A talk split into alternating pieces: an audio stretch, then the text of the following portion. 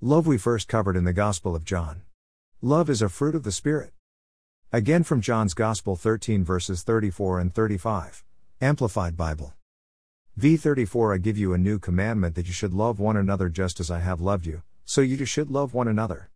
V35 By this all, people, know that you are my disciples, if you love one another, if you keep showing love among yourselves. Romans 5 verse 8 But God proved his own love for us in that while we were still sinners Christ died for us. The God kind of love took Jesus, the Son of God, to the cross to die a painful death, as one of us, but he did it out of love, to give us new life with him, at his resurrection. This is stunning love, God has bestowed on us, it is a saturating love to walk in, to give out of, to grow to our potential in.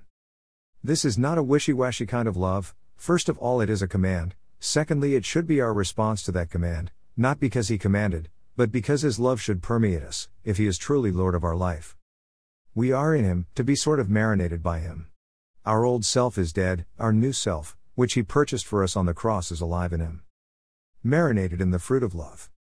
God bless.